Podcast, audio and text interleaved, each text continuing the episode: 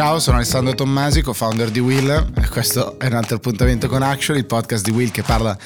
del cambiamento che sembra arrivare piano piano e poi sommergerci tutto d'un tratto, come, come sempre Riccardo Out. Ciao Ale. Ciao Ricky. Oggi c'è un altro Riccardo con noi, appena rientrato dalle Americhe, ehm, un entusiasta Riccardo Bassetto che introduciamo tra poco. Io vorrei dopo sapere da lui tutto quello che è riuscito a rubare nelle conversazioni da bar eh, che avrà ascoltato a San Francisco sulle ultime intenzioni di Elon Musk, anche perché mi sembra di capire che cambi idea ogni 15 secondi su entro nel board di Twitter, non entro nel board di Twitter, sarò un passive investor, sarò un active investor, ops, dovevo essere passive, ops, mi sono dimenticato di segnalare alla SEC che ho comprato un sacco di shares di un'azienda quotata, non l'ho detto a nessuno il prezzo è andato su del 29% e un sacco di gente potrebbe dire che quell'informazione gli era utile. allora, innanzitutto,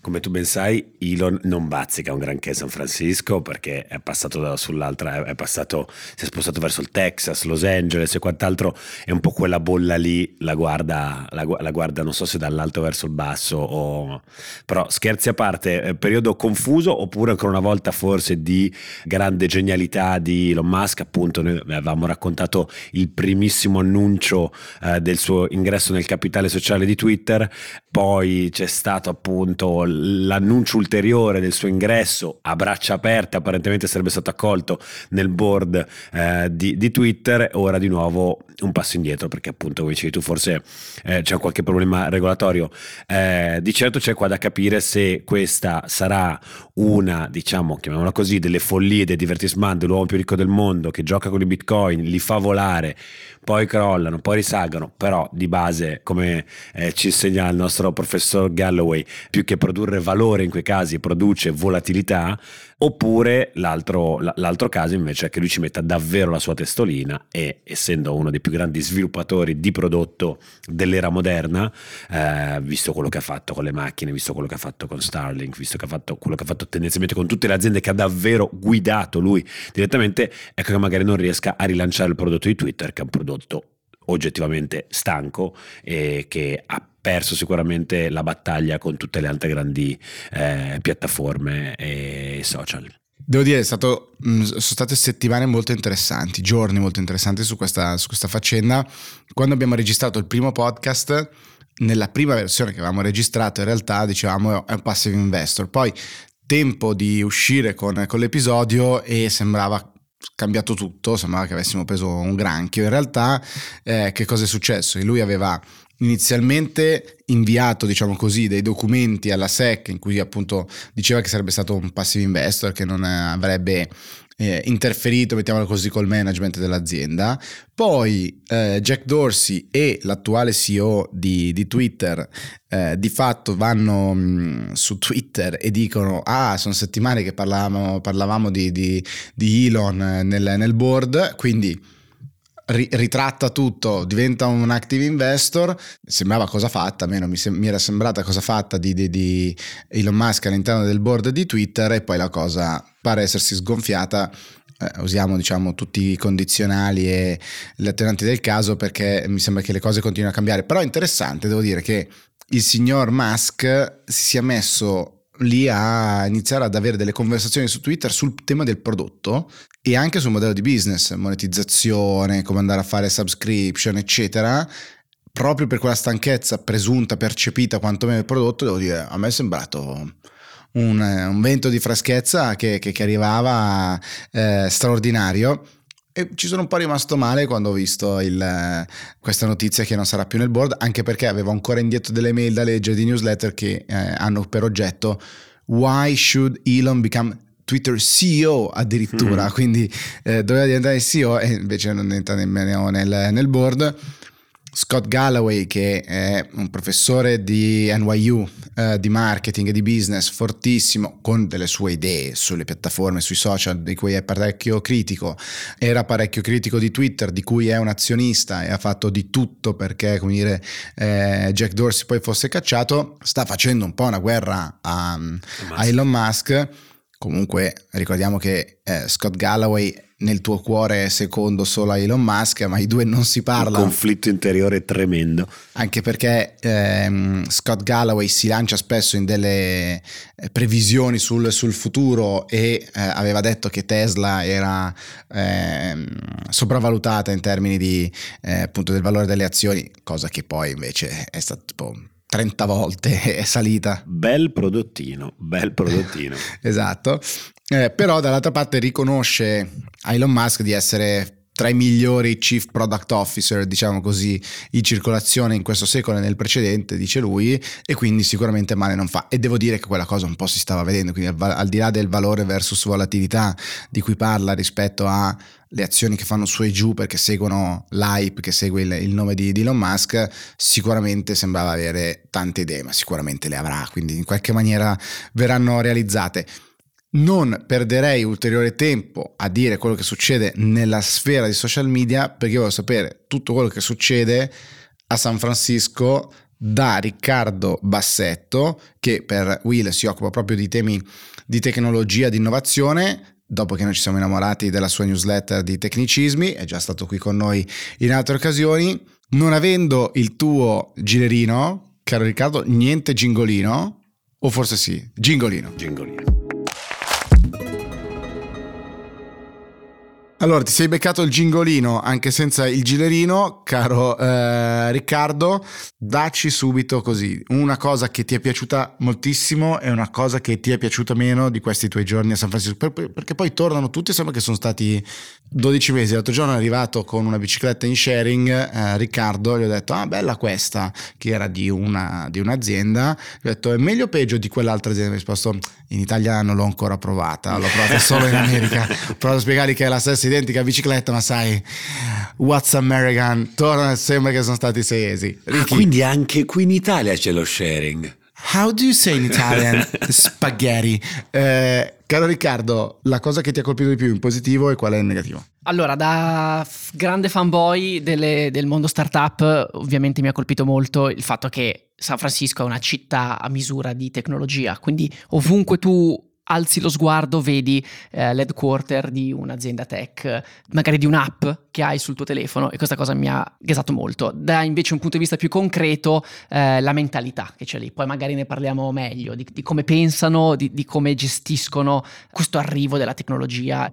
Una cosa invece che mi ha turbato molto, che è un contrasto molto forte, è che per la strada eh, sì, senti parlare di valutazioni milionarie, di start-up, vedi persone con lo smanicato Patagonia, che è il simbolo di San Francisco e della Silicon Valley, ma allo stesso tempo ci sono migliaia di persone per la strada eh, che non hanno una casa e che quindi sono appunto costretti a vivere per strada. Eh, recentemente Elon Musk ha twittato chiedendo ai suoi follower se eh, dovesse Twitter chiudere il proprio headquarter a San Francisco e trasformarlo in un centro per homeless ed effettivamente praticamente già lo è, nel senso che sotto l'headquarter di San Francisco di Twitter c'è un centro di homeless che è grandissimo. Quindi questo contrasto. Mm, eh, di questo contrasto aveva scritto benissimo qualche, forse l'anno scorso, anni fa, un libro eh, che eh, consiglio a, tutti gli affezionati e affezionate di Actually, ehm, Steve Jobs non abita più qui di Michele Masneri, un libro molto molto divertente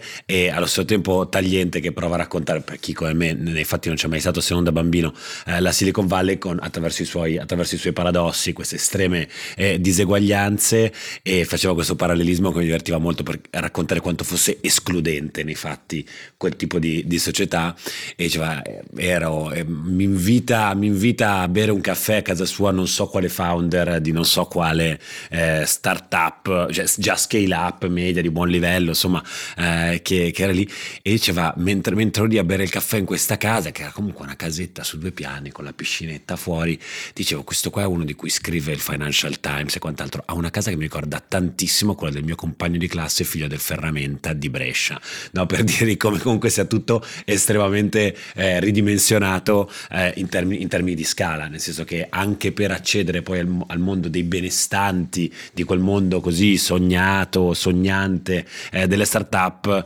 eh, devi davvero arrivare in cima in cima, se no anche stare nel mezzo si fa una grandissima, grandissima fatica. Assolutamente, la ragione è il fatto che la tecnologia ha completamente eliminato la classe media, perché le grandi aziende tech potevano garantire dei salari molto superiori alla media e quindi hanno alzato tantissimo il costo della vita e oggi se tu non lavori all'interno di una grande azienda tech non ti possono garantire questi salari e quindi poi sei costretto a vivere per strada. La eh, Silicon Valley, San Francisco, ma insomma Silicon Valley in particolare, molti no, si, si, chiedono quale sia la formula magica. Io non sopporto quando sento dire no, dovremmo fare la nostra Silicon Valley, ricrearla qua in Italia. No, mm, si può, sicuramente si deve favorire l'innovazione anche di qua, ma eh, la Silicon Valley è il frutto di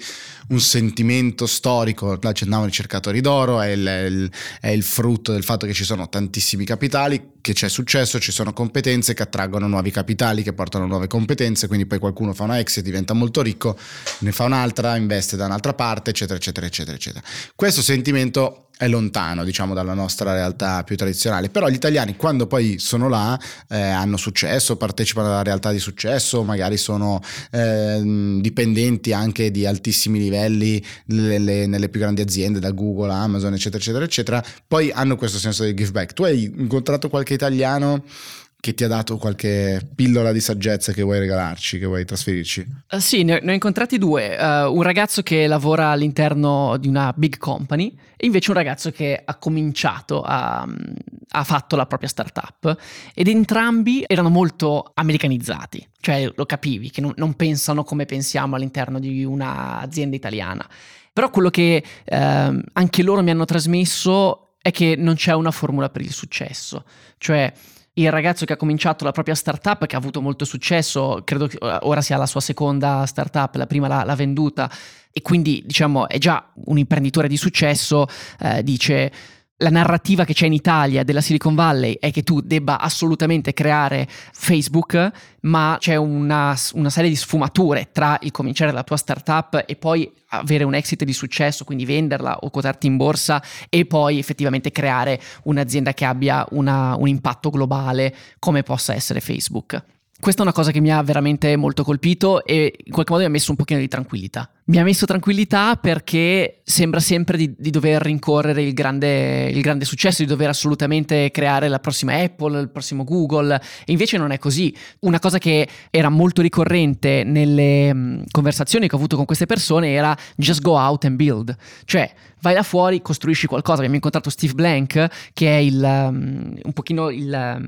il, pensatore della Silicon Valley, quello che ha inventato la teoria del lean startup. E io da, da, da, grande di nuovo fanboy gli ho portato il suo manuale, eh, come costruire la startup di successo, gli ho chiesto se me, la, se me lo firmava e, e lui mi ha fatto una dedica dicendo uh, get out of the building, no? Eravamo dentro Stanford, quindi insomma il building era anche molto, uh, molto di successo, però mi ha detto vai là fuori e costruisci. Interessante. No, sai cosa, Ricky? Una cosa che mi colpisce dal tuo racconto, che secondo me è molto indicativo di come funzionano le cose lì. Negli Stati Uniti in generale, ma probabilmente credo davvero una virtù di quel tipo di ambiente. Tu prendi, parti dall'Italia, avrei scritto quante mail hai scritto prima di partire? Centinaia. Centinaia. Beh, sì, anche centinaia, però insomma ci hai raccontato di un sacco, un sacco di incontri. Secondo me, adesso, beh, e questo è chiaramente un approccio italiano perché non eh, data, data, driven, ma eh, venire a Milano e scrivere agli eh, amministratori delegati delle più grandi società di Milano eh, di incontrare uno sconosciuto che viene dall'altra parte del mondo eh, e chiedere semplicemente ti voglio incontrare per parlarti, per farti firmare eh, il libro, io credo che davvero sarebbe una missione impossibile tendenzialmente molto o comunque sarebbe difficile probabilmente di trovare quel riscontro e quel tipo forse di curiosità ma che è una curiosità secondo me in qualche modo forse anche sempre interessata eh, di, di, di, di, chi in quei luoghi eh, accoglie richieste, richieste come la tua. Secondo me questo è davvero un carattere. Poi non so magari di nuovo una mitizzazione provinciale eh, la mia che faccio, che faccio da qua giù ma eh, hai percepito questa sensazione di apertura curiosità di queste persone nei tuoi confronti oppure era ok, una cosa da fare nel corso della giornata perché io lo imponevo al medico. No, sicuramente c'è molta curiosità eh, delle, dell'esterno, perché chiaramente vivono in un mondo molto chiuso, eh, negli ultimi due anni si è un pochino aperto a causa della pandemia, quindi le persone sono un pochino andate via da San Francisco, però in generale anche loro percepiscono di vivere in questa bolla di San Francisco della tecnologia e quindi erano molto aperti a capire che cosa facevano, ehm, che, che, cosa si fa all'esterno. Io mi presentavo eh, come un ragazzo che parlava di temi legati alla tecnologia e all'innovazione all'interno di una digital media company italiana e, e loro, a parte che hanno una venerazione per l'Italia, ma vogliono capire quali sono i nuovi trend, cioè c'è quest- sempre questo, eh, questa FOMO, paura di, di, perdersi il nuovo trend e quindi dicono cosa sta succedendo in Italia? Lui lavora all'interno di una, di una digital media company, devo capirne di più. Quindi assolutamente c'era da parte loro addirittura forse più interesse da parte loro di capire cosa facevo io piuttosto che da parte mia di capire cosa facevano loro. Questo secondo me è un aspetto di grande, di grande interesse, andiamo verso la conclusione, cioè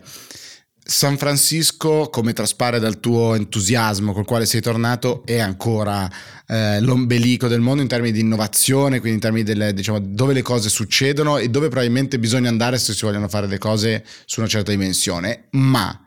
uno, secondo me, l'esportazione anche culturale in termini di apertura, di positività c'è. Eh, tu adesso, Ricky, out, dicevi, eh, forse in Italia sarebbe molto più complicato. Secondo me c'è una nuova onda di imprenditori, di start-up che invece sono molto più facili di dire sì, vieni, ci prendiamo un caffè per il gusto di prenderlo. Il rischio, come dire, forse è che diventi Milano-centrica, perché questa cosa forse è più facile che avvenga a Milano e Milano diventa un nuovo centro alla, in, in scala più piccola naturalmente a San Francisco Due, secondo me la pandemia ha portato due effetti. Il remote working, quindi la domanda per domani mattina è quanto rimarrà questa supremazia di San Francisco, se rimarrà o meno al centro eh, di tutto, oppure se Austin, oppure se Portland, oppure se tanti altri eh, Miami potranno diventare altri grandi piccoli centri di innovazione. E da ultimo però quest'ultima cosa che dicevi tu Riccardo Bassetto, cioè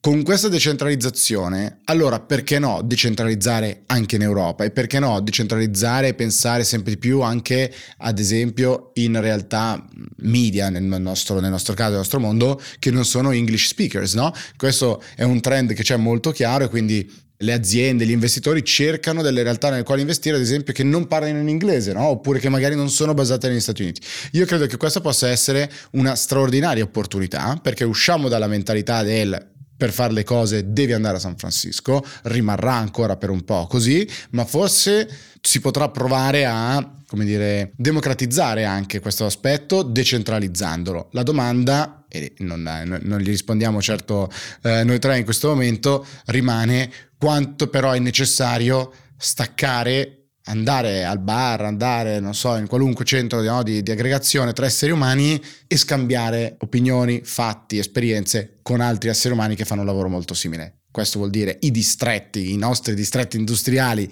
nascono anche un po' per questo motivo, i poli di aggregazione nascono anche per questo motivo, a Dublino, eccetera, eccetera, eccetera quindi ci sarà forse un, un, un, moto di decentralizzazione, ma poi di riconsolidamento in tanti più centri. Quindi oggi partiamo in uno, domani diventeranno 100, probabilmente al termine di questo processo saranno 50 in giro per il mondo e comunque, come direbbero i tuoi amici americani Riccardo Bassetto, forse saremmo better off alla fine, cioè comunque staremmo meglio di così.